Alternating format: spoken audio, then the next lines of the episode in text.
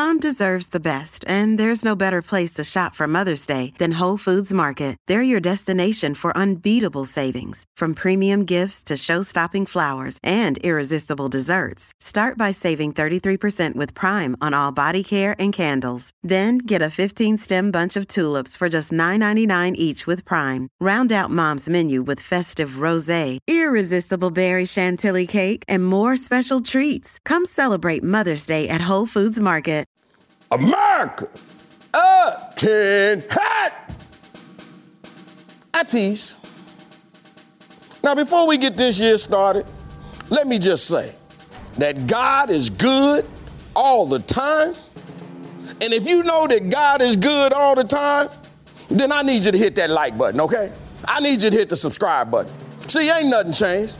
See, you welcome to Fearless. I'm still your thrill sergeant, Uncle Jimmy. He's still the captain. Some call him the commandant. Some call him the HNIC. I just call him Jason Whitlock. See, ain't nothing changed. He wants five stars. He wants you to phone friends. He wants you to hit the likes. He wants you to go and purchase the merch. Look, let me tell you something. The show today on Fearless is gonna be hotter than a pot of black eyed peas on New Year's Day. You heard me? On today's show, Jason has a theory about what may be going on in the mind of Antonio Brown. And for that, we're gonna have to bring out the big dogs to discuss it.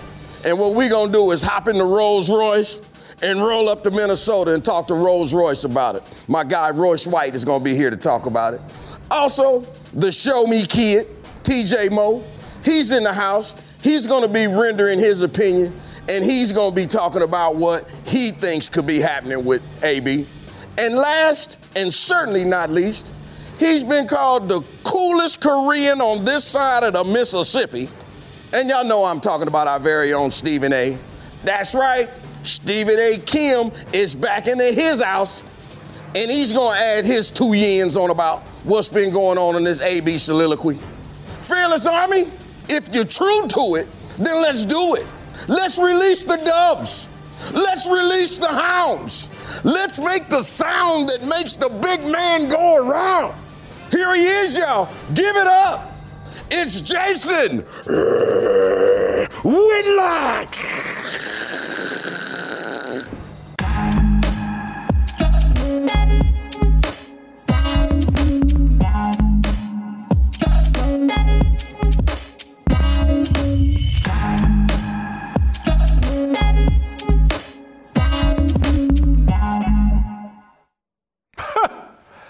Uh, good job, Uncle Jimmy. Uh, happy Monday to everybody.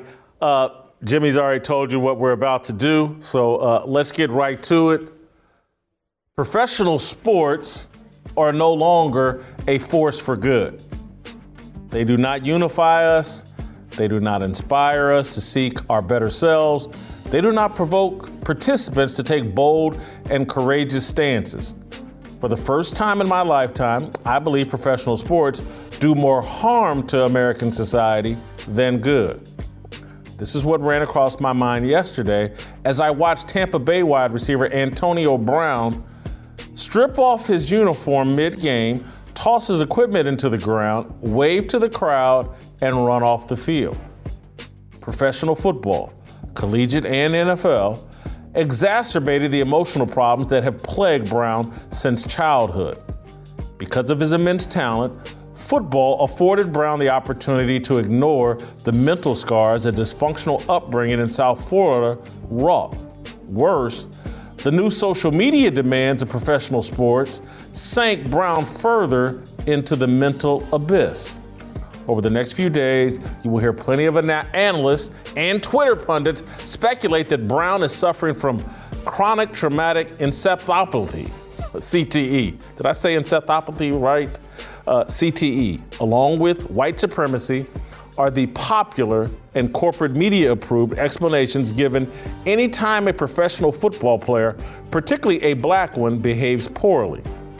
They're bogus excuses that ignore the fact that bigotry and head trauma in sports have been around since gladiators fought lions for the entertainment of the masses.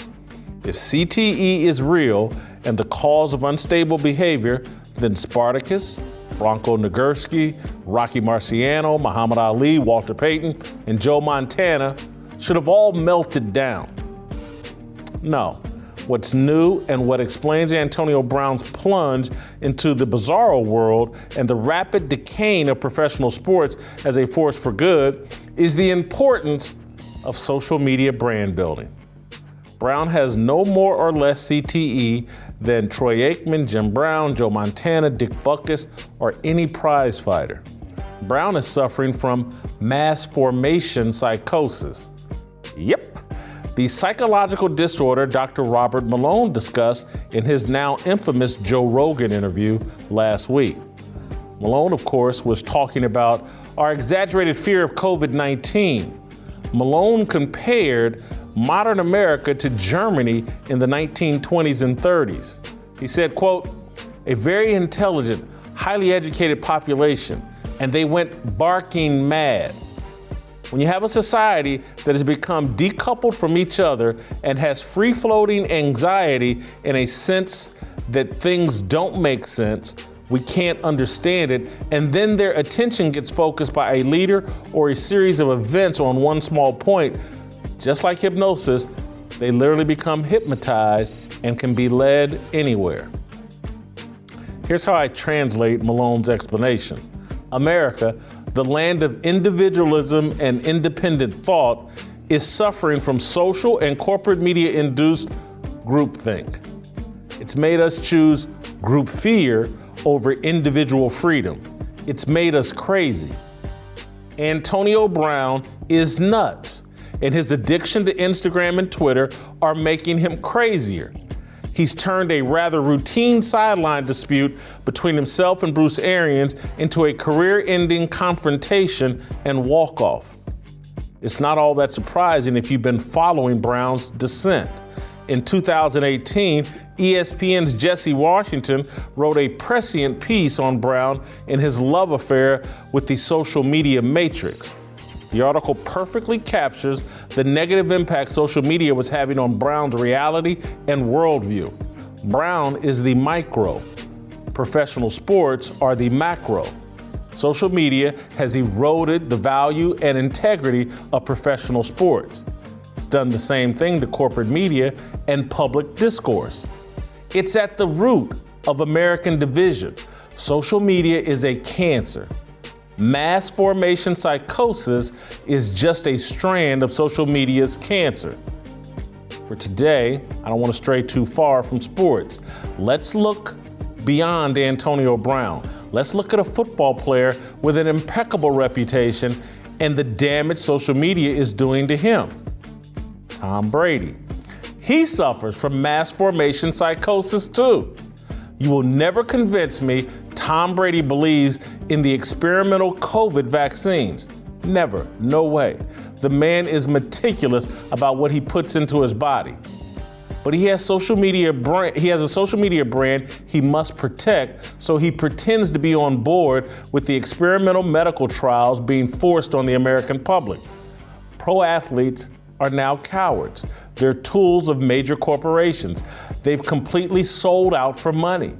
They live in fear of the social media mob. Combined, Brady and his wife Gisele Bündchen are worth close to a billion dollars. Brady has the money and the accomplishments to say and do whatever he wants. He could use his voice and his platform to speak against the vaccine mandates and the stupid and divisive NFL COVID protocols. He remains silent. The same goes for LeBron James. He's a slave to his social media following, pretending that cops are on a murderous rampage against American black men pleases social media and the Chinese Communist Party. The point of view is detached from reality and a symptom of mass formation psychosis. Professional sports used to reveal and sharpen a man's character. We're all flawed. Participation in sports used to shave some of our flaws away. Now the games solely reward talent and men willing to swallow and promote whatever agenda big tech and global corporations dictate. Antonio Brown won the talent lottery. That's why the Steelers, Raiders, Patriots, Buccaneers, and Tom Brady kept bending their standards to make room for Brown. For me, The Great Reset is turning into my personal Great Awakening. Professional sports and its participants solely serve the dollar. The difference between Antonio Brown and Tom Brady isn't as significant as you might think. Mm. That's my fire. And I'm going to go out to, I, I, I don't, I'm, I do not say this disparagingly, uh, but I'm going to go out to a Tom Brady groupie, our man here, our fearless soldier, uh, TJ Moe, who loves Tom Brady. And I'm going to put TJ's feet to the fire and get his reaction to me putting Tom Brady's feet to the fire. And, and just my TJ was a obviously a great football player at the University of Missouri, cup of coffee in the NFL, cup of coffee with the Patriots when Tom Brady was there. Uh, TJ, uh, I, I, let, let me just, I want to start more bigger picture before we zero in on Brady and Antonio Brown. What do you think of my overall take that professional sports, and I mean at the collegiate and NFL level, uh, are so focused on the dollar that they no longer care about, teach, have any concern for anything more than the dollar. And so I believe they're no longer a force for good in American society. I think they do actually more harm than good. It's interesting. Um, I, I think there are a lot of layers to that. I think the decision makers, the overall decision makers, care about nothing more than the dollar. And this is why people are trying to expand the college football playoff. This is why we have an extra NFL game this year. They don't care so much about the health of the players or even, uh, in my opinion, the product itself and how good it can be. They care about the dollar. I think that's true. Um, we will get to Tom. I think you're you're miscasting Tom because because uh, as you pointed out in your column, the guy's worth just about a billion dollars. I actually don't think he cares at all about money. We will get to that. I think the I think the problem is this. I think I had the same hope that you did, and I think perhaps being guys that uh, so Twitter. I, I didn't get a Twitter until 2009. I was already in college, so I did not ride this social media wave. You obviously did not either we had this idea of what football was, and that was us, our our teammates, our coaches, and then we would go home to our families, and that is it. That was the only voices in the world that mattered. And so it was us, our backs up against the wall. If we're going to do this and accomplish something, it's us. We're all we got. It doesn't matter what the guys on the other team think. It doesn't matter what the fans think. They can't help us win this game. What's happened is social media has invaded our locker rooms, and that I think is where the change came. I think we've we've gone to a place where the guys get done with the game and they don't go over and high five their quarterback and say, "Hey, this was great. Here's what we did. Let's work on this. That great game." They go first thing they go sit down in their locker and they start scrolling through their mentions one by one. What does everybody think about what I did? All the people who don't matter. Um, I, I, don't recall uh, his name. There was a coach who uh, earlier this year, may have been two years ago now, who basically said there was a time where you had to earn a right for anyone to listen to you. That time is well past. We can get on and see see an egg on Twitter, probably a bot, who has 13 followers and 10,587 tweets that no one's reading, and we take it seriously as if that opinion is supposed to matter. I think we bend to the will of social media. It has invaded our locker rooms to the point where you you see things like Antonio Brown, who has groupies, who has all you know, he thinks he can do whatever he wants. Social media has has brought us to a point where the voices that actually do matter have far less impact than the voices that should matter. That is your teammates, your coaches, administrators, and uh, and your family and the like. I, I think social media and the impact of it is far more about attention and taking the wrong people seriously than it is about the dollar itself. So you said starting out that you know executives all they care about the dollar. You didn't finish that thought, but you kind of insinuated uh, that well, the, there are athletes that actually care about more than the dollar. But but then you kind of ended on the note of well, but they actually care about what their social media uh, says, and and I connect the social media thing to the dollar because building a social media brand is about making money.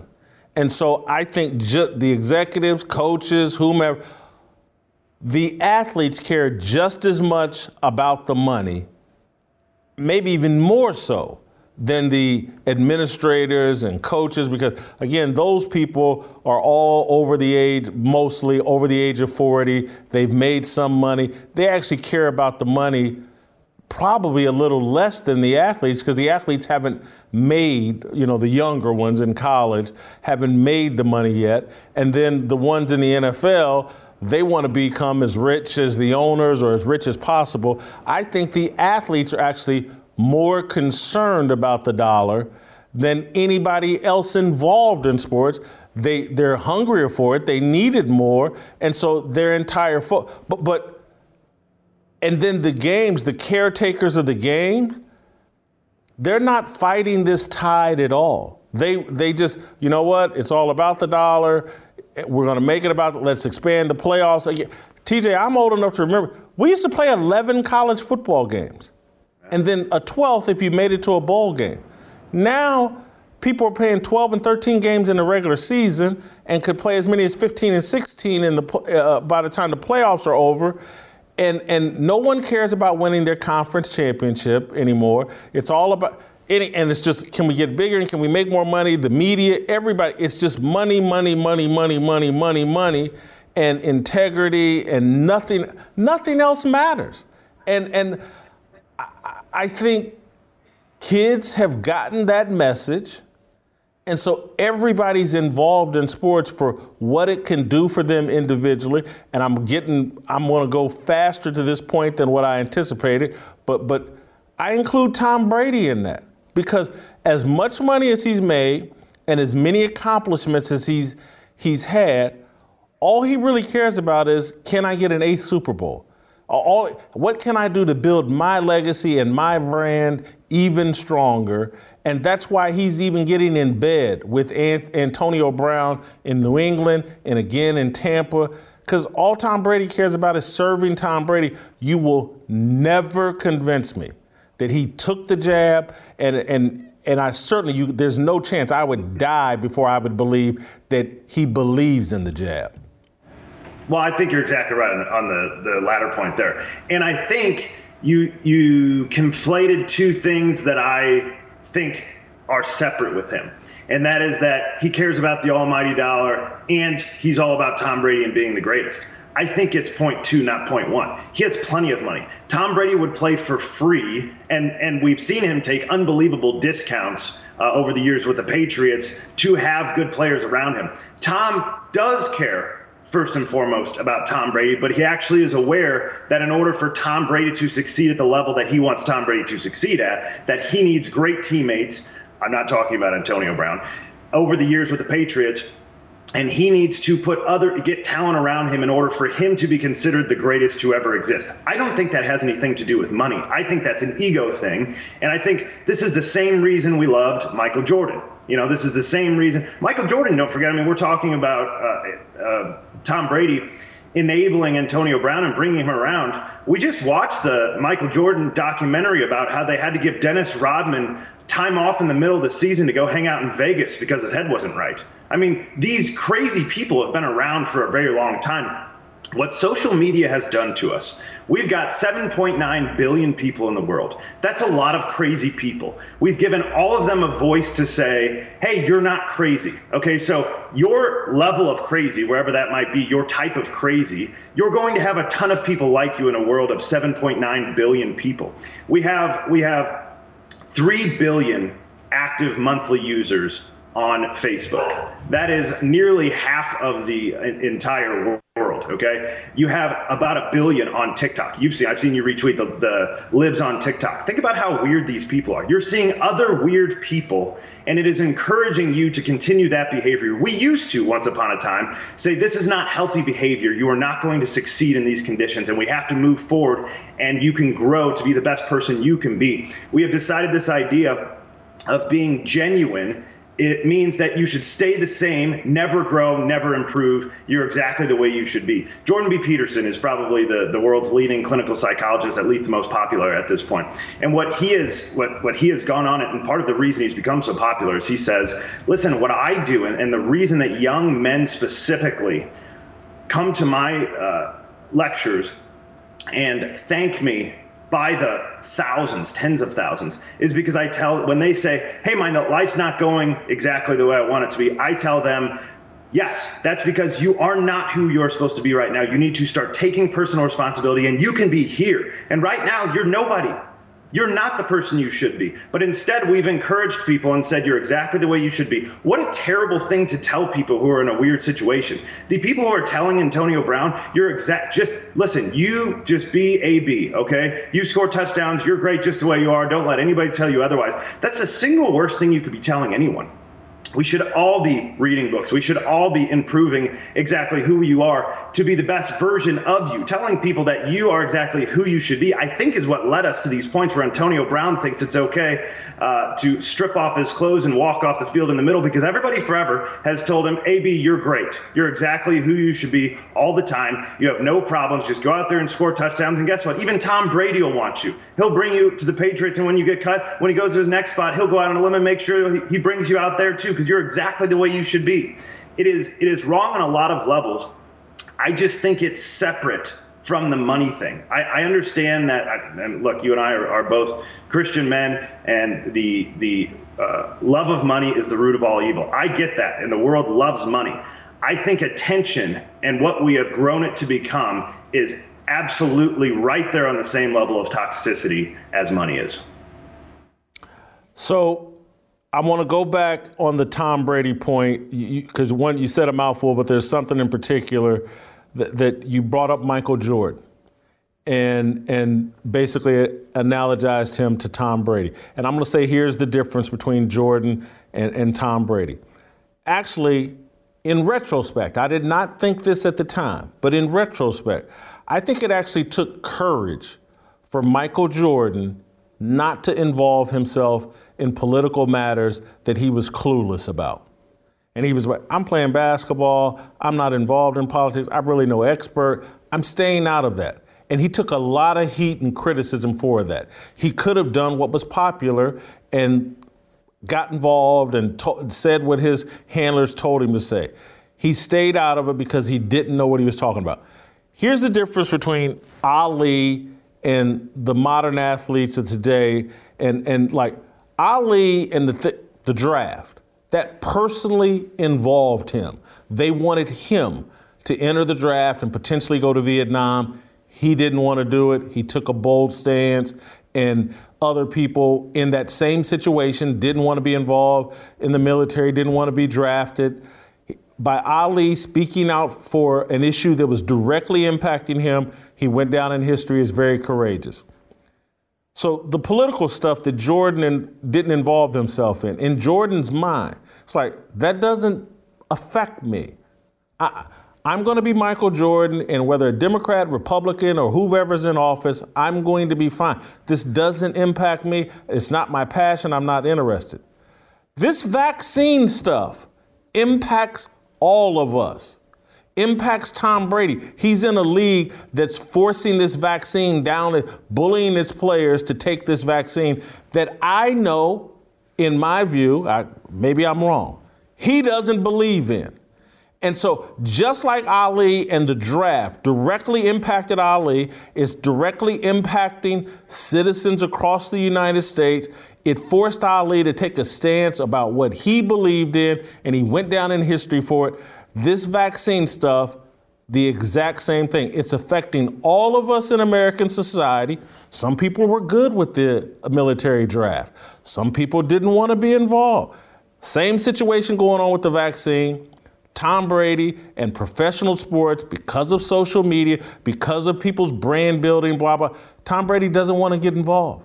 And so he, with a billion dollars, a wife that's worth just as much as him, all the accomplishments in a sport that man could have. He sits there silently and it annoys me. I do I like the guy, I respect what he's done, but damn it, he should man up here and say what he really thinks about the vaccine. And I know Aaron Rodgers was forced into having to say what he believes about the vaccine, but at least he said it. And articulated it in a, a sincere fashion. At least Kyrie Irving has taken a stance, but most of these other athletes are a bunch of cowards. And I'm just, I just don't enjoy sports the way that I used to because I'm just, I don't respect these athletes the way I, I, I used to think sports made men more courageous. And, and now I look at it and say it makes them cowards. And I see it in college sports, I see it in professional sports. I, I, I could go on for days why this hits me so hard. But, but and so I, I want to stop there because there's more I could say. But anyway, I want your reaction to that. I was all teed up to disagree with you, and I think you've convinced me uh, because specifically it has something to do and it affects him. So the, the, where I was teed up to disagree with you was I have been under the impression for for at least the last five years, probably closer to 10, that it actually takes more courage to stay out of it when the crazy liberal media is trying to bring you into everything. There was a poll done on the big lead several years ago where uh, it found that 96% of sports sports writers are Democrats. They're all liberals. Okay, we all, and, and we're all aware of this, having watched ESPN and Fox Sports and such. And so they are constantly trying to bring you into some sort of political divide all the time. They, they want every person to be LeBron James telling Daryl Morey he doesn't know what he's talking about and that and that uh, we should all just worship China. That's what every every uh, writer wants over at ESPN. But where you convinced me is that I think having having to do it yourself in a world now that is changing the draft, okay, could have easily changed the lives of Muhammad Ali's family if he goes over uh, to Vietnam and is killed, right? This, the vaccine mandates, if something were to happen to Tom Brady, he's somebody who treats his body as though uh, it is a Greek god. He then, if something were to happen, would be putting the rest of his family at risk with Tom Brady not being there. We're seeing that. I would have hoped that that guys like you and me, neither of us had long careers in the NFL, but I I hope now I'm I'm 31 years old. I hope I would have had the courage to do what you're suggesting because I do now. But what do I have to lose? I hope I would have had the courage to do the same research that I've done with the vaccine stuff. I've come you know, it's, it's not a super popular thing to do. I have come out and I told you my, I think it was the first day I was ever on the show. I have chosen not to get the vaccine, and here are the reasons why. I would have hoped because there is there is a guy. Now I don't think he's done a very good job articulating it, but there is a guy who has come out. He plays for the Bills, Cole Beasley, a longtime Packers yeah. wide receiver. He has come out and had some courage. I hope, and I'll never be able to know, not having the the millions of dollars waved in front of my face. I hope I would have had the courage to be that guy because I do think it affects our world. I do think it affects our families. And and overall, I think it affects the trajectory of our country. Joe Rogan had a good line when he was on with uh, with uh, Dr. Malone. He said, "I think we're at a 45 degree angle as a country aimed downward into the ground in a hurry, and we've got to figure out a way to stop it." So why would you go to Cole Beasley, which I don't have any problem with, because Cole Beasley was out on front on this early. But Aaron Rodgers is right there right now and won't back down. And I know he was forced. He's having an MVP type season. His team just secured the number one spot in the NFC in the postseason. So he's having success might win his second consecutive MVP season while taking on the woke mob over the vaccine mandate. He's showing a pair. Why won't Tom Brady? Aaron's showing a pair after the fact, which I'm still look, I'm still all for you showing a pair but he's shown a pair yeah. after the fact. The reason I brought up Cole Beasley is because he is he has flipped the double bird to everybody from day one and said you people are nuts, and he's doing it in New York. Okay, that's not the place for you. I mean, he can't he can't walk into a restaurant up there where he's he's making millions of dollars to play football and they won't allow him into a restaurant because he's not vaccinated. He's got some balls and he was willing to show them from day one. I'm all for Aaron Rodgers, okay, and everything that he's done. And I think now, once his hand was forced, then he stood up like a man and said, I'll fight this with everything I've got. I'm good with that. And I think that's great, and we should get on the bandwagon. Uh, we, we, we'll get to Tom. I do think there's something to be said for the guy who was willing to stand up alone that doesn't have the big name notoriety. If you cut Cole Beasley today, everybody would shrug. All right, it's just look, he's a good little slot receiver, the, the diamond dozen. He was pretty good. It is what it is. I think that takes more courage, honestly, than doing it as the MVP of the league I mean, who's going to cut Aaron Rodgers? Who's going to cut Tom Brady? When you're a nobody, I think you got to have some more courage, knowing that you're literally putting your livelihood in the way. And now you're making my point in terms of why I'm disappointed with Tom Brady. And look, m- maybe Tom Brady is the Kareem Abdul-Jabbar of the vaccine, just just like uh, in the NFL. You know, Kareem, somebody done cut Kareem a check, and he, he is so pro-vaccine. He probably takes one every night like it's heroin. Uh, and maybe, maybe shockingly, uh, Brady's on that on that bandwagon too. But you you'd be hard pressed to convince me. And then I, I would say, let's say he is pro-vaccine. Uh, I, will give him another he still helps my point with the way he handled the whole Trump situation. Uh, you know, I think he's a Trump supporter. Hadn't had the balls to come out and say that. And Great. and I, I, I, just see a guy this at at the end of the day, we all need to show more loyalty to this country and what it's done for us than our football legacy our legacy as a sports journalist. I, am going to say something very arrogant, and I don't care if people don't like it, but I could have played the game and gone down in history as the greatest sports writer of the last 30 or 40 years. I could easily do that. I, all that money they're paying Stephen A. Smith, I could have been making it at ESPN if I played the game. I will not play that game. I am not going to sell out my beliefs and this country for a check. And so, uh, you know, I, I, I'm just sorry. I look at Brady and what he's doing, and I don't like it. I don't respect it. And that does not mean I don't like and don't respect Tom Brady. I do, but I, I'm getting sick of these men that we celebrate and glorify and talk about how much courage they have and how inspirational they are. And I'm looking at them fold on all of the, these issues are important now and they're folding like, and again, this is across, these athletes, they got daughters and they're letting men come in and play women's sports and they're not saying a word about it. I'm, ooh, I'm trying not to, uh, I didn't mean to say that. I hope they beat that out. But men are folding, and Tom Brady is folding. Uh, here, here is the only thing I would add, because I agree with you. You, I, you would not have me on this show if it were not for what I was willing to say. Because I am, in the grand scheme of things, as everybody knows, a nobody. I was a decent player in college, spent five minutes on an NFL roster. I'm a nobody. What what attracted you to me was that I have a willingness to dive in and say things that aren't popular. But I will tell you, I think your bone to pick with Tom is about who he is, not who he has become. This is who Tom always was. Tom hasn't changed. The world has changed around him. The world has gotten crazier with social media. There was a time where we enjoyed that that uh, Michael Jordan shut up. That he has the the famous line Republicans buy sneakers too. We liked that. And if Tom Brady played in that age, we would love that. That he's not political, that he's not a guy that like he doesn't think he knows more than you about politics. He doesn't think that he knows more than you about uh, vaccines and medical issues and such. So, I mean, he does have a line. Well, this is this is uh, this is about five percent of what you guys like you and I would hope that he would say. But he he did say a line after the Aaron Rodgers stuff where he said, "Far be it from me to tell you what what you should put in your body."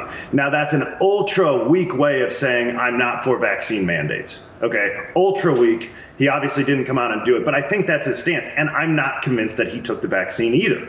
Um, I think the problem is this is who Tom is. And so we can say, look, Tom is the greatest football player that's ever lived, perhaps the greatest athlete that's ever lived. But when it comes to what we want to see out of a man, I don't think this is exactly what we want to see. We'll end there, but I'll just say this. If the country's going to survive, and, and again, Tom Brady has benefited from this country, the sport of football, masculinity, the freedoms that we enjoy in this country. Guy's got riches and able to do things for his family beyond his wildest dreams. And and you know, I ain't at that level by any stretch financially, but I went from nothing to quite a bit uh, by most standards.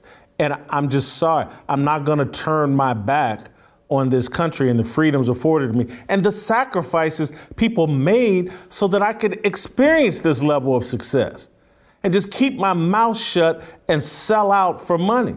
And that's all I look at the people in the media, and now I'm starting to look at the athletes in the sports the exact same. They're all, it's all a little club that they're all in. And, we, and we're all very comfortable demonizing ESPN and everybody in the corporate media. And I'm telling you, the athletes are right there with them. Black, white, whatever, they're all right. Republicans, Democrats, it's all, as Kwame Brown says, the go along, get along gang. They're all virtually in it. Hats off to Aaron Rodgers. He got forced into it. Really, hats off to Cole Beasley, who stood his ground and actually stands for something and has a pair and was there from day one. Hats off to Kyrie Irving. But the rest of these guys, bunch of cowards.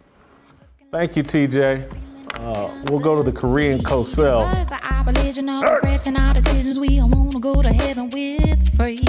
It's my obligation, no hate, discrimination, raising up your hands for freedom.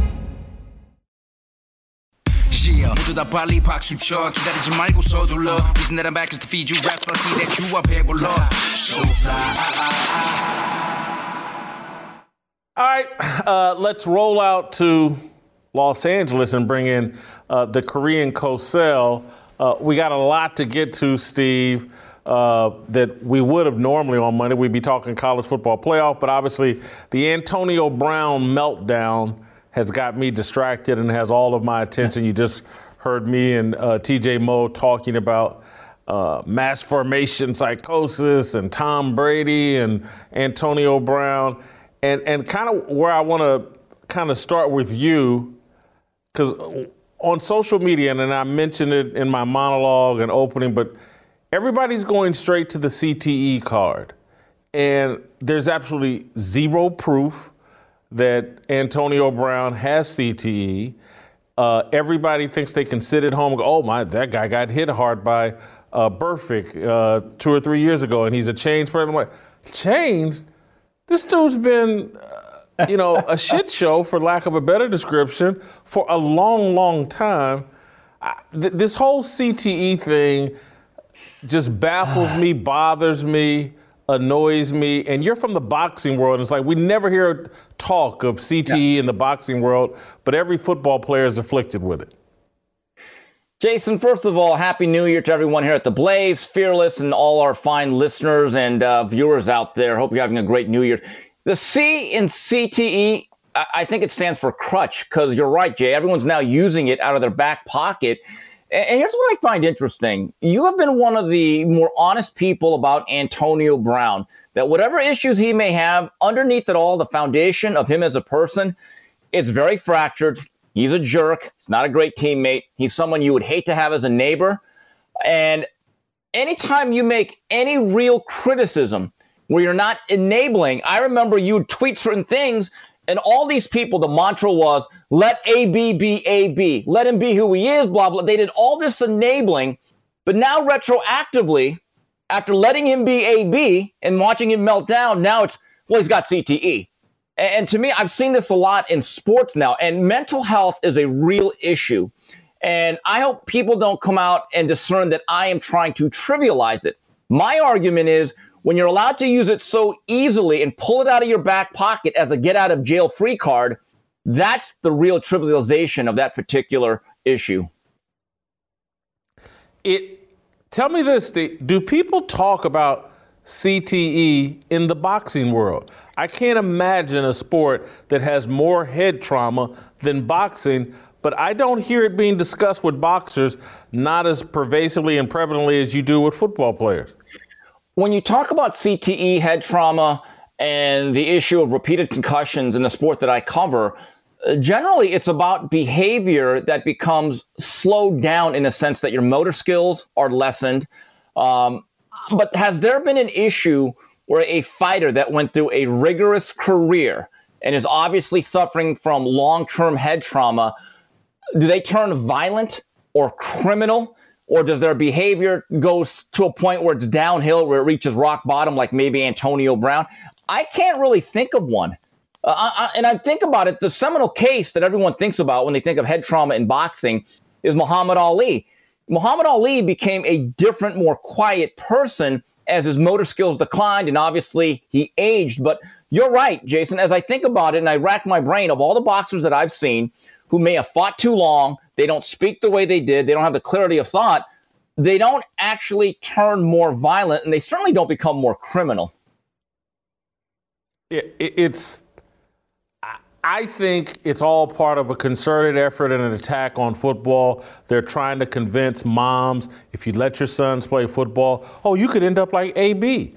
And and literally people need to say to mom, no. The problems with AB started in childhood in Liberty City, yeah. Florida, in southern Florida, where again I had to explain to someone uh, someone over Twitter said, "Oh yeah, he he it was a changed person after that Burfict hit," and I'm going, are you? Have you been paying attention?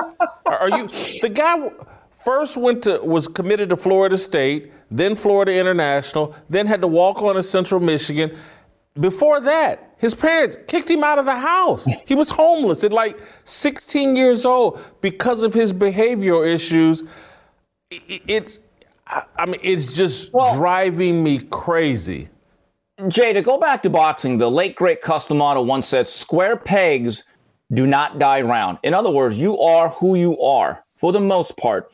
And the theory that I have is that since we are talking about a black athlete who other teammates who are black, namely Ryan Clark in the past, have said this guy's an issue. Eh, I remember a famous uh, rant or a monologue that Ryan Clark went on on one of these ESPN shows and said um, AB was not a great teammate. I saw the signs coming. I knew once he got some money, he would be a real issue. It would only exacerbate his behavior. So now that you can't use that, and I've seen this, anytime an athlete has issues or things get really tough, and again, I want to make this clear I'm not trivializing mental health. Mental health becomes a real easy way to kind of excuse yourself from certain obligations.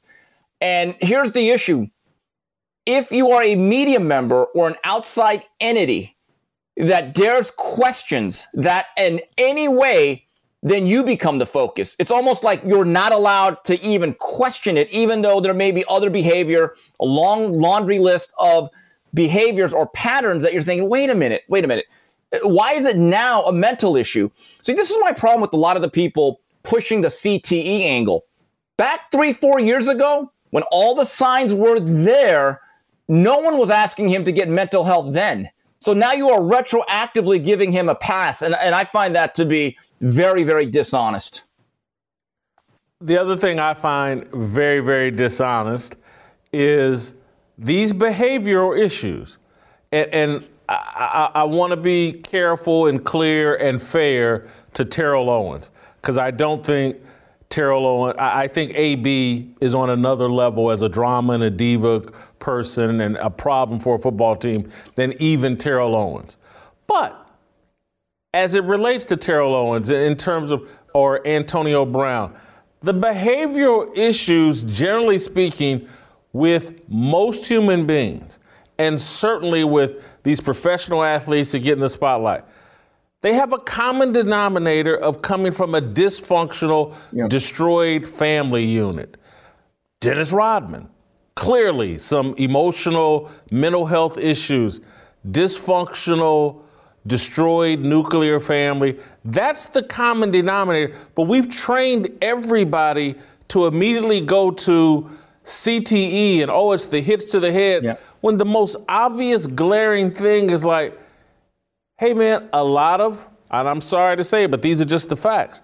A lot of black athletes come from dysfunctional, single parent, grandmama led, auntie led, foster home led family situations, and it creates behavioral issues that don't get addressed in childhood because they're such tremendous athletes, don't get addressed in college because they're such tremendous athletes, don't get addressed in professional football because they're yeah. such tremendous athletes it's so obvious. I, I, I mean, again, I just look at everybody, go straight to the CTE card, and never say, man, that guy came from a really traumatic family situation as a child, and here he is as an adult with clear emotional issues.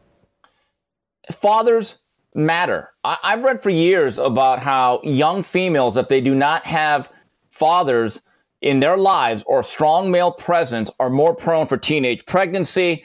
Uh, there's also the statistics and studies that talk about high school graduation versus dropouts of those who come from single parent homes. Um, are you more prone to have toxic relationships in your future life as an adult if in your adolescent years you don't see a nuclear family? Well, uh, everyone's focus is on the female impact of young girls that don't have a strong father figure in their lives. We have completely glossed over the fact, for the most part, that young men go through the exact same dynamic, but in different ways. Um, and that's a very uncomfortable discussion that many people are not willing to have or that they want to gloss over. And I have a question for those who are defending AB to the hilt. I don't see a lot of his ex teammates coming out in support of him. Maybe I missed it, and if I am, let me know. But a lot of the people that were there with him day to day, weeks and months at a time, they're staying relatively silent, which is really deafening in a lot of different ways. And the other way, other thing is, ask yourself this: Would you want AB as a teammate? Would you want him as a neighbor? There's an old saying, uh, Jason short visits make long friends. And so it's easy to defend Antonio Brown if he has no impact on your life or anything of that nature that's really uh, substantial.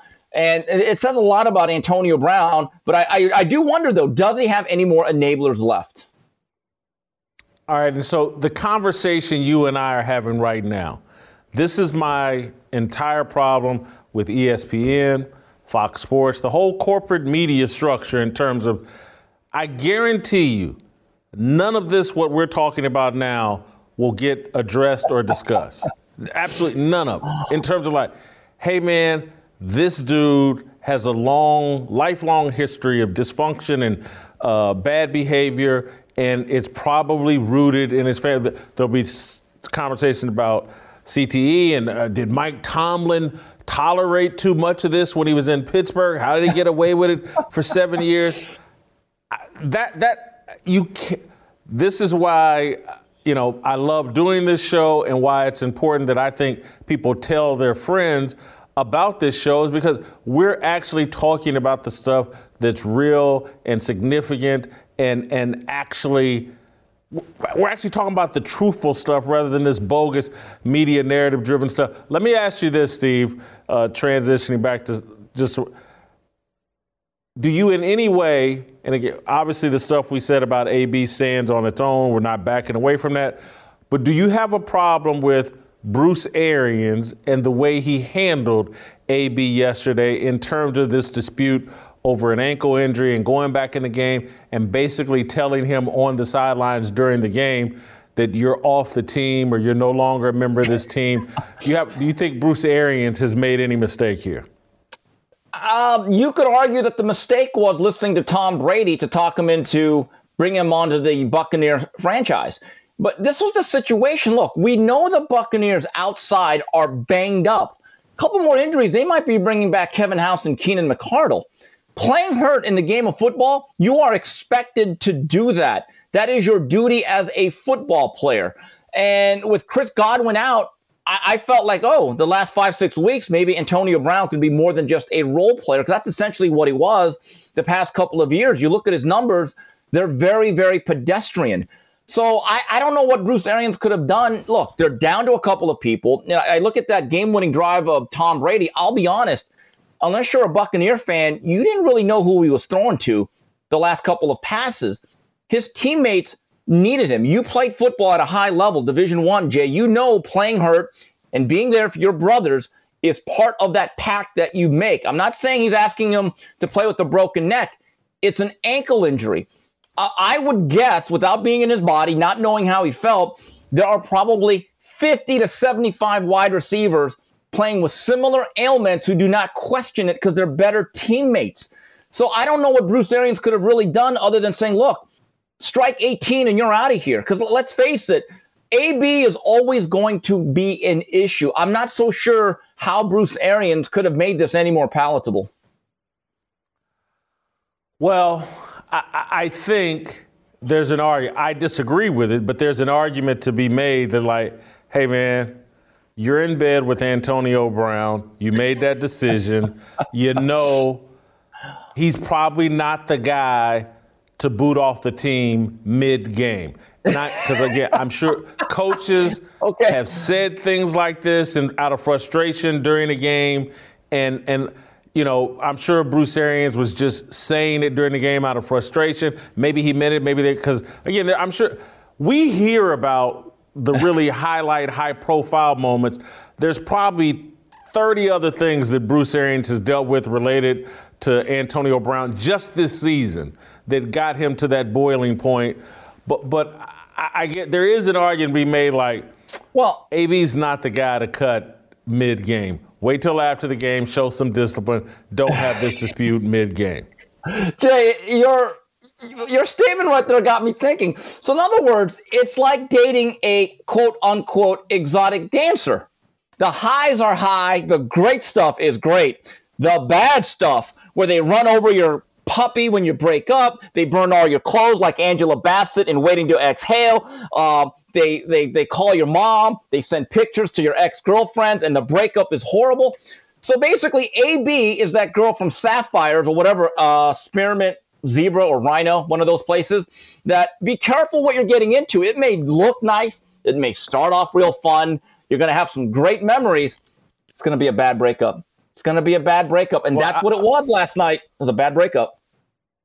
I, I, love the uh, boxing writer who spends half his time in Las Vegas pretending like he can't name the strip clubs in, in Las Vegas. Yeah, what, what's that called? Sapphires, Spearmint Rhino, hold Treasures, on, Little Darlings.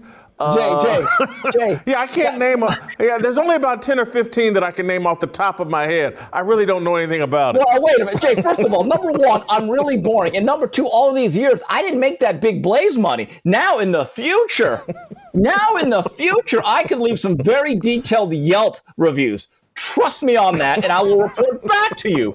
But I'm on a limited budget here. This boxing thing is tough out here in the streets. Come on.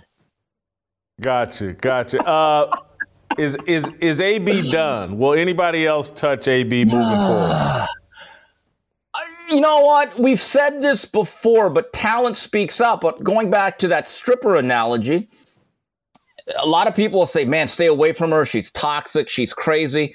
But you know what? They get asked out on a lot of dates. They're they're they're around the arms of a lot of rich men. Uh, uh, that don't look at them as a long term relationship, but more or less as a short term fun. But realistically, no. I, I, I, when you do it to that degree, and you burn Tom Brady, who I believe is NFL royalty, and his word carries a lot. I really think he's one of only two or three players that could have vouched for Antonio Brown and got him on a roster. Once you burn that bridge to the ground, like General Sherman going through Atlanta, uh, I think it's over. I really do. All right, you, you've circled me back to what TJ and I were talking about, Tom Brady. And, you know, part of my monologue today, part of the column I wrote today is critical of Tom Brady because I think that uh, professional sports and all this obsession with brand has turned all of these athletes into cowards and I include Tom Brady on that list. And, and, and I say that because Tom Brady, uh, to me, there's no way in hell he took the vaccine. No way. And and if he did, he's not happy about it. And for him to keep his mouth shut and not say anything about it, it's why I'm just completely dissatisfied with pro sports that they're no longer a force for good. They, there's so much money involved, and everyone's so obsessed with protecting their brand and making as much money as possible that all of these guys are cowards. And that includes Tom Brady for not opening his mouth mm. and saying, you know what, this whole vaccine deal is a joke, and the NFL's protocols are a joke, and I stand against it. Jason, here's the other argument, though and I don't completely disagree with you given the stature of Tom Brady and the fact that no one's cutting him. He's Eliot Ness. He's untouchable. But but you could also make an argument that hey, my vaccine status, your vaccine status, and Tom Brady's vi- vaccine status is nobody's business. Doesn't he have a right to keep that private? Well, he hasn't kept it private. They what was it? Fifty-two well, right. of the fifty-three Buccaneers are, are vaccinated. I'm just saying he has again. He just hasn't spoken out in terms of sports. Athletics used to sharpen the character, reveal the character of athletes, and, and eliminate some of the flaws. And I think now professional sports, they're so filled with money that the, the, the only thing that pro sports are worried about is money. They're not trying to teach any higher values of any kind. And when I say pro sports, I'm talking about college football, college basketball, and the NFL. They've all been professionalized. They're not teaching anything higher than how can you make money.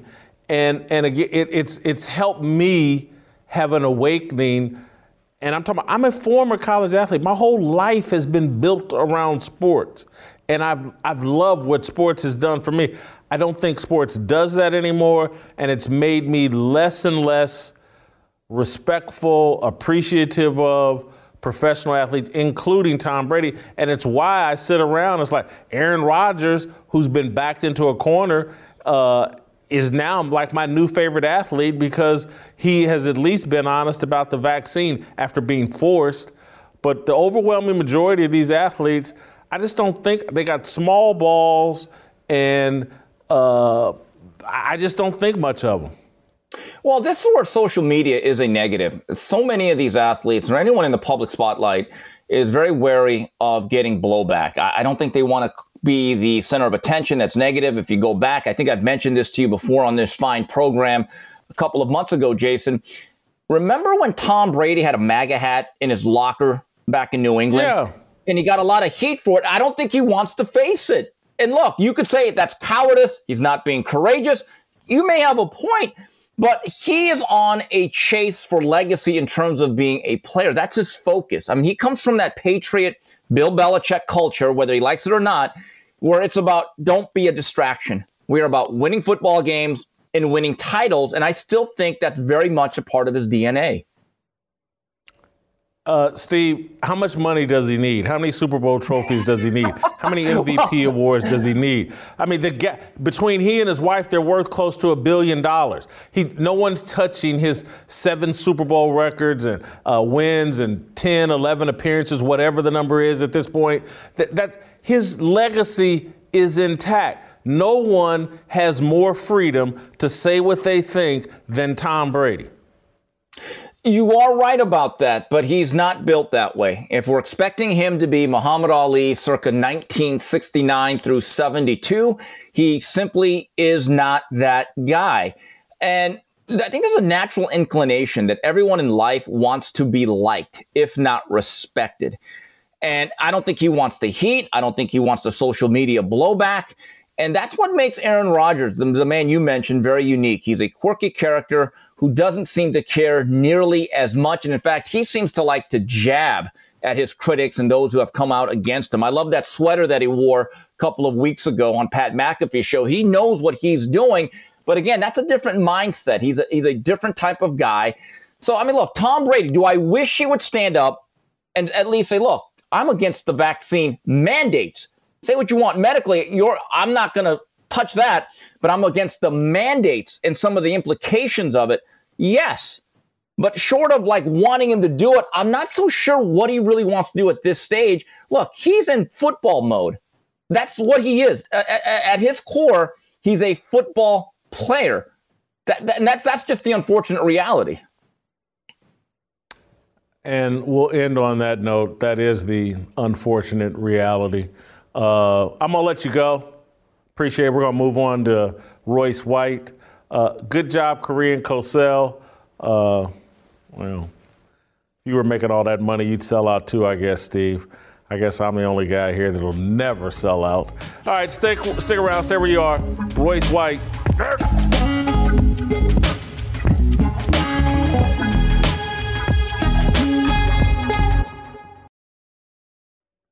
All right, welcome back. Uh, we're going to roll out to Minneapolis and bring in uh, the smartest athlete that I know, Royce White. Uh, I can't wait to hear Royce's take. Royce is uh, outspoken mental health advocate and expert. Uh, and so, Royce, you know, we're going to start right there. I say in my monologue, I say in my column, Antonio Brown has some mental health issues. I think I called him nuts. Uh, probably not the greatest description, but he strikes me as someone that uh, appears to be bipolar. And given his dysfunctional upbringing, it wouldn't surprise me. But what do you see? What are your thoughts on Antonio Brown? Well, first of all, thanks for having me back, Jason. I appreciate it, and happy New Year to you and the audience. Got a little bit of a cold today, so I'm, I'm working through that. But um, you know, I, I'm concerned for Antonio Brown, right? I really think that he is going through something um, significant health wise, and and my thoughts and prayers are with him. I know that he's probably done with the Tampa Bay Buccaneers. He may be done in the NFL, and that's very unfortunate. But he has an entire life to live, and I hope that he finds some health. Um, so that that's first and foremost. Secondly, I read your piece. And, and I thought it was just an amazing piece. I, I uh, would encourage anybody who's watching the show today to go and read that article um, you know, from from one writer to another, I really I really thought it was a, a standout piece.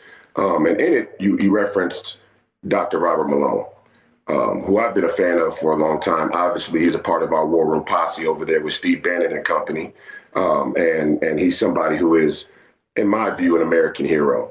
Um, and he talked about mass form psychosis, as you referenced in the article, and I agree with his assessment 100 percent.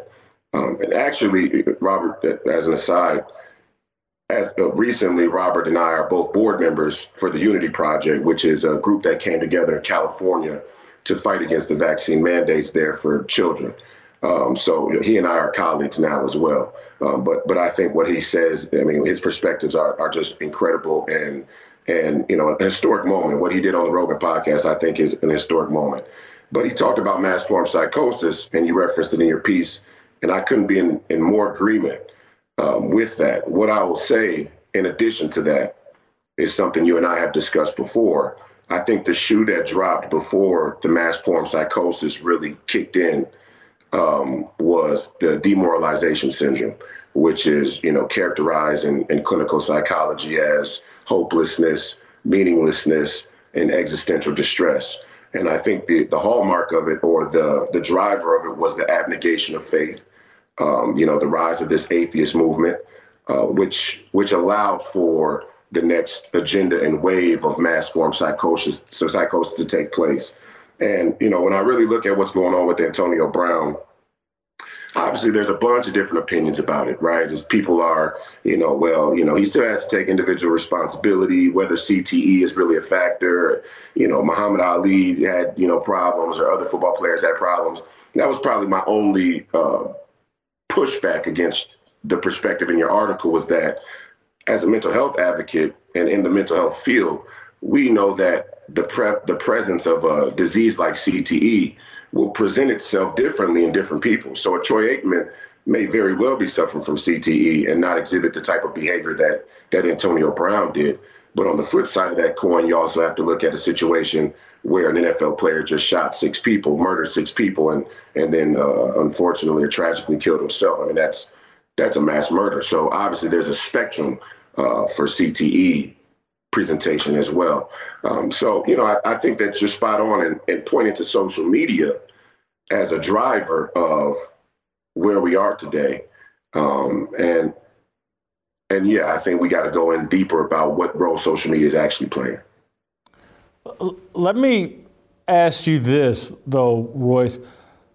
CTE allegedly gets diagnosed after someone dies. So they do a study of the brain after death. And, and so I'm going to be honest, I'm just suspicious of this whole CTE narrative.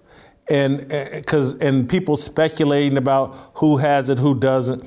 Antonio Brown has been exhibiting dysfunctional behavior since childhood. And now we get to the NFL and perhaps the flame out of his career, and we go, oh, it's CTE. Well, did he have it at age 14 and 15 when his family kicked him out of the house? Was that CTE as well? And so there's, as it relates to mental health, I don't hear enough conversation about family and family structure because, and again, I don't have the knowledge that you have, but I've heard a number of people say long before there was ever any discussion of CTE, years and years ago. Hell, I think the Dr. Phil, his whole show uh, used to be built around like, hey, if people aren't raised in a supportive nuclear family, they tend to have emotional and mental health issues more often than people that are raised in a supportive family environment. Why aren't we, if, if Antonio's having problems, why are we not looking there rather than speculating about whether a, a linebacker in Cincinnati knocked him crazy? Well, I think it's I think it's clear why we're not having that conversation. I think as social media has taken hold of our society, it's promoted itself as being the the driving force of connection. But as we clearly see, the more quote unquote connected people have become, the more disconnected they really feel in their real life, and, and the more disconnected their behavior seems to exhibit. Um, and and so I just see that we don't really see family as a very important uh, mechanism in, in our society, especially here in America, but it's growing worldwide as well. And, um, you know, whether or not how he acted at 14 or 15 can be correlated to how he's acting today is tough. And here's one thing people have to be very careful with diagnosing mental health issues or conditions is one of the hardest things to do in our society right? It's, it's no easy feat to accurately diagnose mental health issues or to uh, go back and pinpoint which ones are playing which role in a person's behavior today. That's why uh, clinical psychology is a very uh, important uh, industry, but but it's also a, a very tough one. And, and, clinical psychologists will tell you that, you know, uh, on, on day one, if, if you ever step into a room with therapy, uh, they're not there to tell you exactly what's wrong with you. They're there to go on the journey with you and assist you in trying to figure that out. Um, and I think all of us have taken a, all of us have taken uh, done ourselves a disservice in ignoring just how prevalent mental health is in our society. Uh, in, in many in many facets, um, but I, I want to stick to the social media one because I think that is the driving factor here, or the the the overlooked factor. And I always tell people if we're talking about addiction, which you referenced in your piece, which I thought was beautiful, the biggest drug dealers in the world, the biggest drug dealers that influence North America aren't in Sinaloa. Okay, they're in Silicon Valley. And this was all by design. This disconnection, this demoralization, this mass form psychosis is, is something that the social media oligarchs and engineers have now come out and admit admitted. You know, they went after people's psychology and I see all of these memes and posts of people saying, uh, you know, oh, this year I'm not to let the people around me keep me from my goals or, you know, hold me down. And really, the, the thing that's holding people down the most is the technology that they've trusted, which has no no consideration for people's personal goals. Technology has its own goals for you. Um, you know, we, we're not using social media anymore; it's using us, and people don't really believe that. Uh, and, and there's a full throated conversation we need to have about that today. Okay, and I'm not leaving the social media aspect. I, I just want to connect some of the points you've made and, and to, to my point about because you started out talking, we've become a secular society and there's an atheist movement and there's yeah. no respect for family. And I think right. social media is driving a lot of that. Social media wants your strongest connection to be online. And again, there was a time when people's strongest connections, connections were the human beings in their house. And the most important human beings in a house tended to be mom and dad. And, and so I look at this is all connected. The anti family movement, the atheist movement, they go hand in hand social media is their vehicle or the, the, their platform to drive their agenda. And I just I look at Anthony Antonio Brown, and I keep try. I, I've written about this several times. Jesse Washington at ESPN, writing for the Undefeated in 2018, did a great profile story on Antonio Brown and Instagram and his relationship with Instagram and how dysfunctional his behavior was, and you could see it through his behavior on Instagram and all of that. And so I, I just social media, professional football, and this whole obsession with how much attention I can get have exacerbated problems that were with Antonio Brown in his childhood, and they just keep getting, or they keep metastasizing and getting more and more problematic for him as he goes through adulthood. I'll end with a somewhat of a joke. But, but it's almost like when, when people say, well, we don't need to go back to his childhood, that's like saying there's nothing to be discerned from watching Jason Whitlock at age 12 in a McDonald's drive through and then seeing him at age 50 and go, well, those aren't connected. I, I guarantee you the pictures look real similar at age 12 and age 50. Yeah. The clues were actually there at age 12, what I would do at a McDonald's drive through at age 50. Yeah. Well, you know, look, I, I, would say that just like I said that the biggest drug dealers of our time are in Silicon Valley, uh, I think the hottest commodity of our time is attention. Um, and I do think that social media has played on on that um, problem uh, for people, which does come from a lack of proper upbringing, a, a lack of faith, but it also comes from um, you know just this overall vanity project that they built, right? And I think that a hallmark of the left that has been, you know, in many ways brushed across many of these professional athletes and many people in our modern society in America. There is this kind of just general liberalism that people tend to drift to because everything around them is is influenced by it. Um, I think that what we're seeing, and part of this mass form psychosis, is that the left's idea of the left's general idea is that all of their existential anxiety can be remedied through man's invention right? Whether it was the scientific method early on, whether it was democracy, whether it was computer technology, and in the future it'll be artificial intelligence. That's their idea of of um, rectifying all of their existential angst. And if you don't have a metaphysical faith to throw to to be able to um, solve those existential anxieties, you, your, your cognitive map breaks down because there will come a time in most people's lives when man-made remedies don't do don't suffice. And I think Antonio Brown probably ran into that a long time ago. And I think he's continuing to run into that today, as are many other people. So, Steve Kim just said something before you. Uh, he made an analogy between, because I started talking about family and basically he, daddy issues. And we understand it's accepted like a woman has daddy issues. She, she didn't get attention from her father, so she turns to a stripper pole and she's to get a lot of attention from men. And, and, and basically, Steve Kim's point was like, men have the exact same issue. If they don't get attention from daddy as a kid, they're going to do things throughout their adult life and young life to get attention.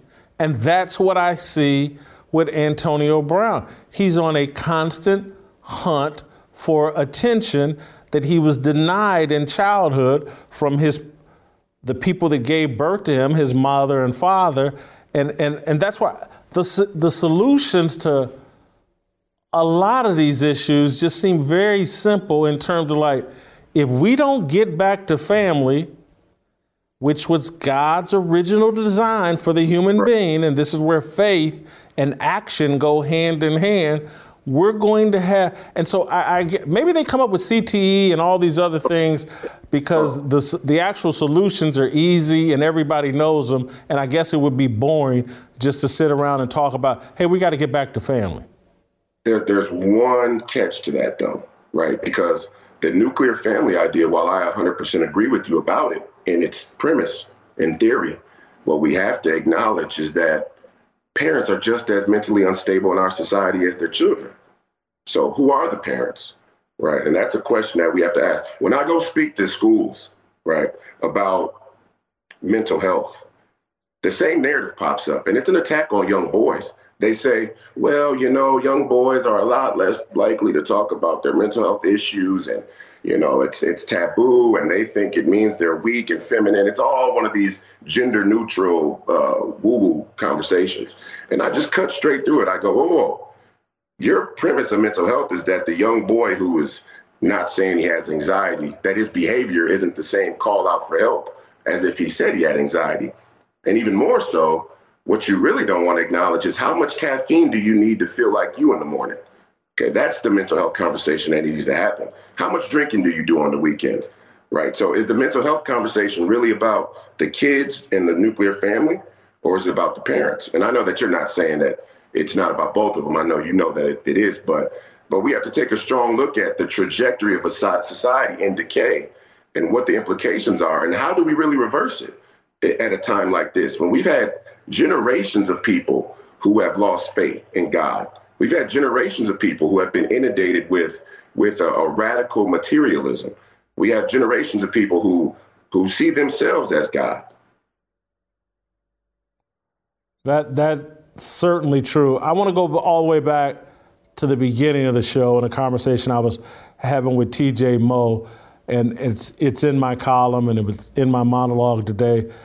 What's your reaction as a former high, super high level athlete of my contention that the way professional sports are set up and monetized and the way social media now controls athletes?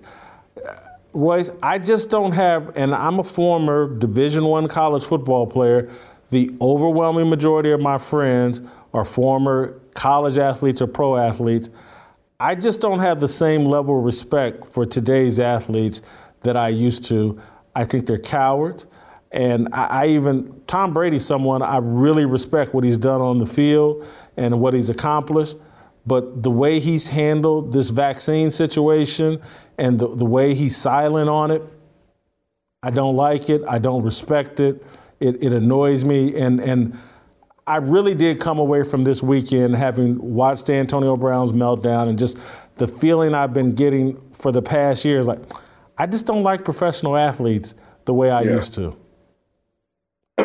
Well, I mean, look, you know, I've I've been one of the main voices out there that says these athletes have, uh, you know, become radical sellouts, right? And, and I could go and list a name, but there's there's actually too many names to list. Uh, you know, I, I think that and there's two sides of the coin, right? I mean, yeah, as athletes from a young age, we've been conditioned to capitulate to um, the, the, institutions above us in pursuit of our goals, in pursuit of our own success. And so some of that is is environmental and, and some of that is conditioning. But at the end of the day, if you have faith in God, like we discussed, you know that there is a more a moral standard that you have to adhere to, regardless of the people or institutions around you. And many of these athletes don't don't understand that, and they certainly don't exhibit that in their behavior. But but let's go a, a little a level deeper, okay? And, and Tom Brady fits into this paradigm perfectly. And I respect everything he's done. I think he's the greatest quarterback of all time.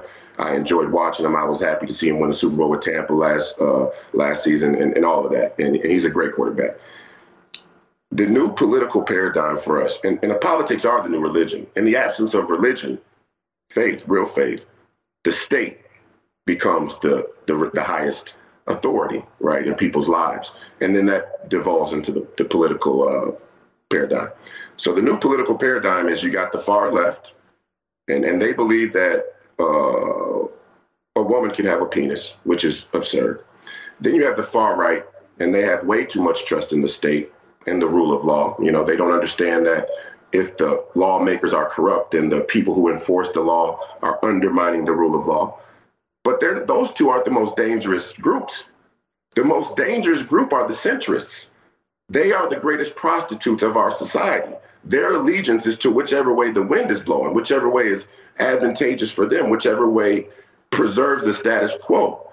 And so, what the left has tried to do that the right hasn't, the left has tried to create an ever expanding middle, right? And here's how they try to do it through identity, right? And the ever expanding middle is the ever expanding definition of gender and the ever expanding definition of sexual misconduct, okay? And, and so that's where they have outsmarted the right currently in the political structure. And Tom Brady, he's a centrist. He sees his own career, his own vitality as a football player, and as a part of that market, as a part of that industry, as directly linked to his ability to go with the wind, to ride the wave. And that's okay. And you could you could look at that from a societal standpoint and say, hey, he's going to continue to have success. But that's not directly correlated to meaning.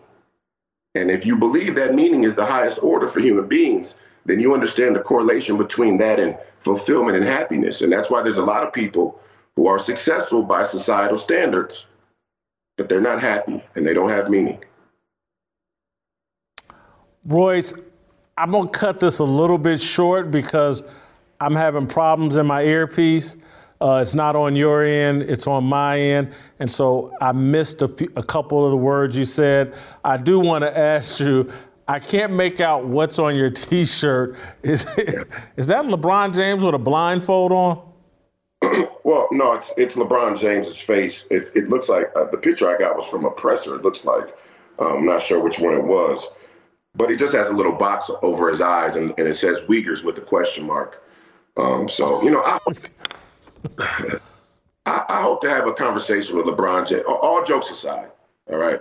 I believe that athletes can take up a proper role in society and use our platform, which has been, which has been um, spread maybe too wide, that for uh, too wide for a healthy society, but it is what it is.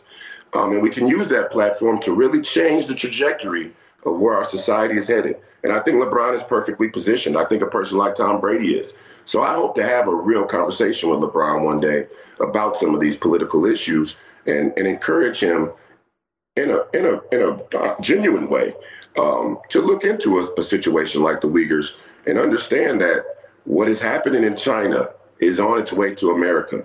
People can think that that's far fetched or, or fear mongering if they want to, but the vaccine mandates are, are the proof in the pudding that authoritarianism will come twofold for all of us if we don't push back. Thank you, Royce. Uh, great job as always. All right, go to youtube.com slash Jason Whitlock. Hit that subscribe, hit the likes button. If you're listening over Apple or wherever you're listening over a podcast, give me that five star review. Need to have it. Support the Fearless Army.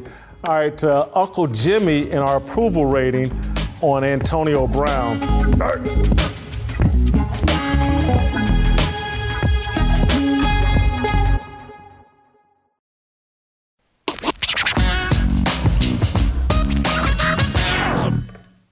All right, welcome back. Uh, time for Uncle Jimmy uh, to come in and praise me and tell me what a great job I did today. Uh, and then we'll get to the approval rating of uh, Antonio Brown. Uh, Uncle Jimmy, the floor is yours to tell the audience how amazing I was. You was? Oh yeah, you was. Yeah, yeah, you was. Honestly, I. Whew. Well, I better cut this out before I end up like Antonio Brown. Uh, yes. Uh, you know what, man? I, I, ain't gonna lie, man. I like what God like, and it ain't nothing but the truth. And I gotta be honest with you, you really underperformed today. I underperformed. You underperformed today. I'm gonna keep it real, man. Your, your, your guest came out. You know, you came out and tried to. Oh, I think Tom Brady should do this and this. You know, one reason why you think Tom Brady should do the things that you think Tom Brady should do? Why? Because you ain't married you said Tom Brady's worth a billion dollars. if Tom Brady lose a million, you know what else he gonna lose? That wife. Okay, next thing. Come on, man. and it's Steve Kim. Yeah. Steve Kim said he thought Antonio Brown had father problems, right? Yeah, daddy issues. Daddy issues. So I thought the next thing he gonna say is what? We gonna see Antonio Brown on a stripper pole or something. Yeah, uh, we definitely think that. He definitely got daddy issues. I mean, seriously. And, and, and, and, you know, Steve, I don't know if you noticed or not, but you know, you thought Steve was your boy, but Steve told you. If it come to him losing some money, he like Tom Brady. He ain't fooling with you, man. Steve said, hey, man, Steve said he ain't using no yen fooling with you, man. hey, man, you to get in trouble for that. Uh, Any thoughts on uh, Royce and TJ. TJ? Oh, TJ Moe, yeah. Hey, man, I love TJ, man. Honestly, man. TJ, wait a minute. Let me, let me get this little thing about TJ here, man. TJ, man, he, he, he used the, which he said the same thing about AB that I said. He used the analogy and compared him to Dennis Rodman. And I thought that was a very, that, that was a nice analogy because as far as back in the day, nobody had more issues, seriously, than Dennis Rodman. And to make that comparison is pretty good. Only difference I would say is Dennis Rodman does have three or four more championships. than Uh, yeah. You know, I mean, honestly. Yeah, that- and uh, that's you true. know, TJ, and also now TJ said this. Oh, Jason, um, what attracted you to me? TJ, what attracted Jason to you was them pretty ass blue eyes you got. That's what the hell. Keep it real. That ain't true. that ain't true. But anyway, And, and- and you said you said to me 20 years ago, Jam, it's easy to eat healthy when you're wealthy. yeah. Okay. That's what that, that's exactly what everybody's telling you about Tom Brady. Hey man, it's easy for Tom Brady to do this because he's trying to remain healthy. You talking about Tom Brady speaking out. Now let me tell you something. If Michael Jordan spoke out like you want Tom Brady to do, you know what that would mean? What? We probably wouldn't be buying Jordans, would we? Yeah, I think actually think we would, maybe uh, uh, because as I ended up pointing out, I think it took more courage for Jordan not to speak out about things that he didn't fully understand, didn't impact him. But as I said, these issues now today, vaccine mandates and stuff, that affects everybody. Jordan was disconnected and from a lot of the things people wanted him to speak out about this vaccine, everybody in America, everybody across the globe is being affected by this whole, and I, we keep calling it a vaccine, but it's an experimental mer- medical trial. Uh, so anyway, what about my man Royce? Royce lost a little points with me today. Because Royce came out and poured it on a little thick. He came out talking about, Jason, your piece today was amazing. Royce, you ain't got to go that strong. It was good. it wasn't amazing, bro. You ain't got to do all of that. But on a for real kick, hey man, I don't. I think we downplay Royce for how much knowledge he comes out here and drops.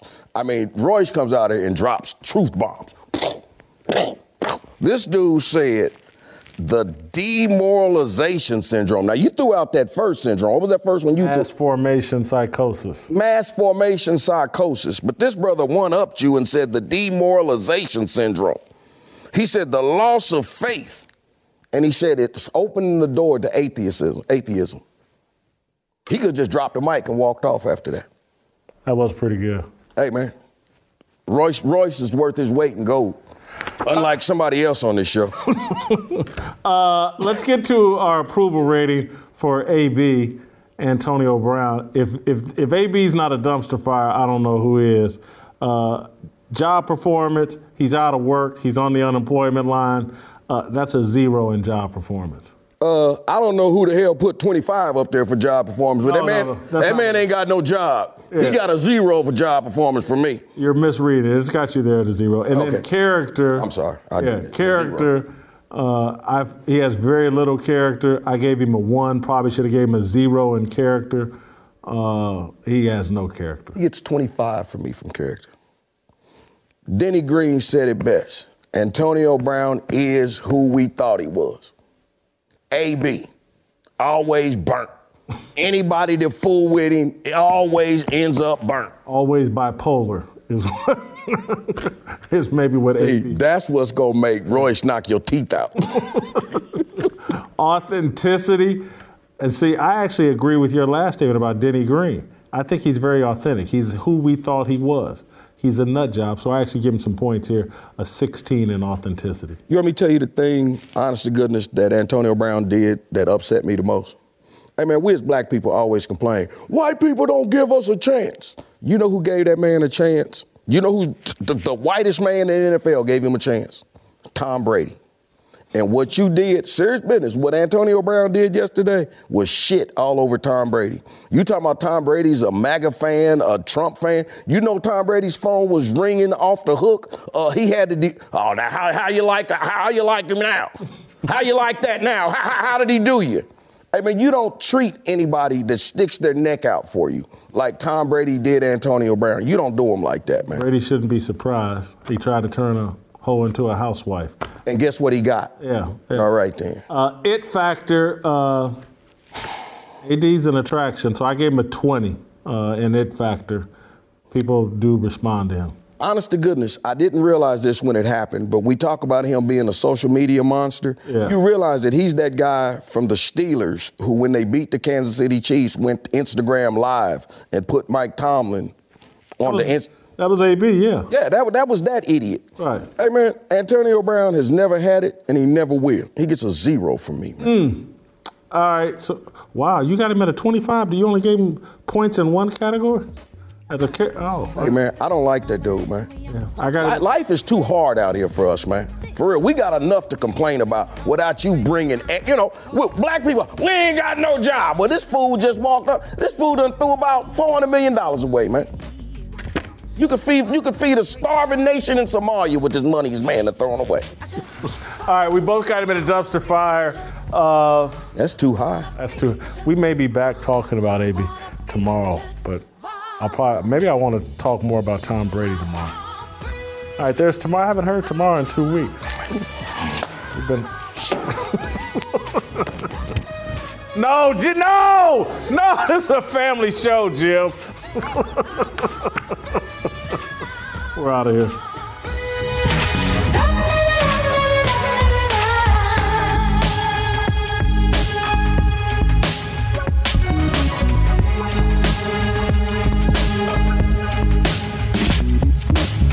for the white sign, looking like it's my time, feeling all kinds of free. These words are our religion, all regrets and our decisions. We all wanna go to heaven with freedom. It's my obligation, no hate, discrimination. Raising up your hands for freedom. Raise up your hands for freedom. I just want, I wanna be, I just want, I wanna be, I just want, I wanna be, I just want.